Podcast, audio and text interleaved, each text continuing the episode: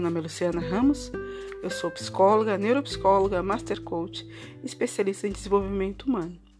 E hoje esse podcast é para falar sobre mulheres e o seu protagonismo. Como você já vem acompanhando, esse podcast faz parte de uma série de informações e orientações que nós estamos passando referente ao nosso programa de coach de valor pessoal para mulheres. E eu quero falar de um, de um, de um tema que ele é bastante recorrente nas sessões é, de coach de valor pessoal para mulheres, que é a terceirização da felicidade. Muitas mulheres, no decorrer do programa, identificam que terceirizaram a felicidade. É interessante perceber que quando elas estão relatando o motivo do qual elas procuraram o nosso trabalho para poder ressignificar os seus papéis e viver seu protagonismo, é, nesse momento onde eu estou escutando o relato dessas mulheres, eu sempre me deparo com uma terceirização da felicidade. E muitas falam: eu não sabia que a minha felicidade estava terceirizada. É, alguns anos atrás, eu, eu me deparei com a, minha, com a minha felicidade também terceirizada. Né? Eu não sei precisar exatamente quando isso aconteceu, mas foi em meio a eu tentar ser tudo para todos, não ser nada para mim. E é muito interessante durante esse processo de coach, onde eu relato mulheres que percebem que a sua felicidade foi terceirizada, enquanto elas estão no malabarismo de equilibrar vários papéis.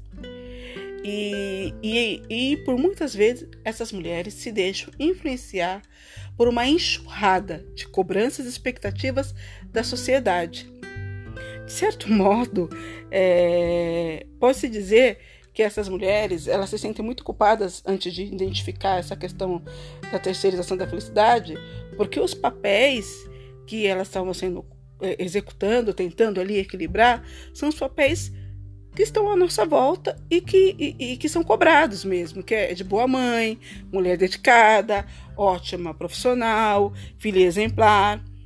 Aparentemente, para a maioria dessas mulheres do programa, isso tudo fazer esses papéis e se esforçar para equilibrar, equilibrá-los significava felicidade. Mesmo que ela estivesse cansada, estressada, esgotada e ao final do dia ou da noite olhasse para o espelho e não conseguisse reconhecer quem está ali.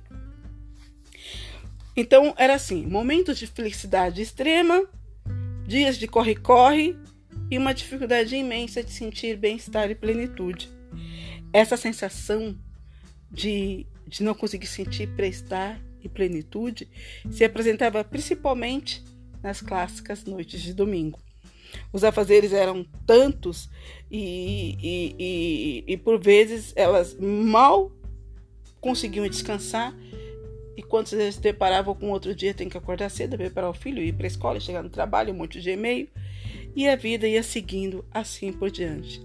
Era como se estivesse vivendo no piloto automático.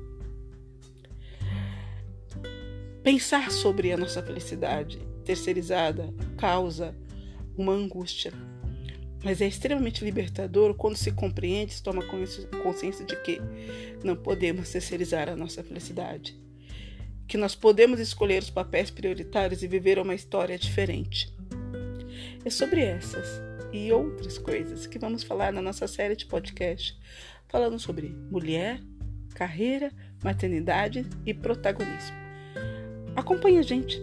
Siga nas redes sociais, Instagram, Facebook e no site www.jorrarioconsultoria.com.br. Até a próxima.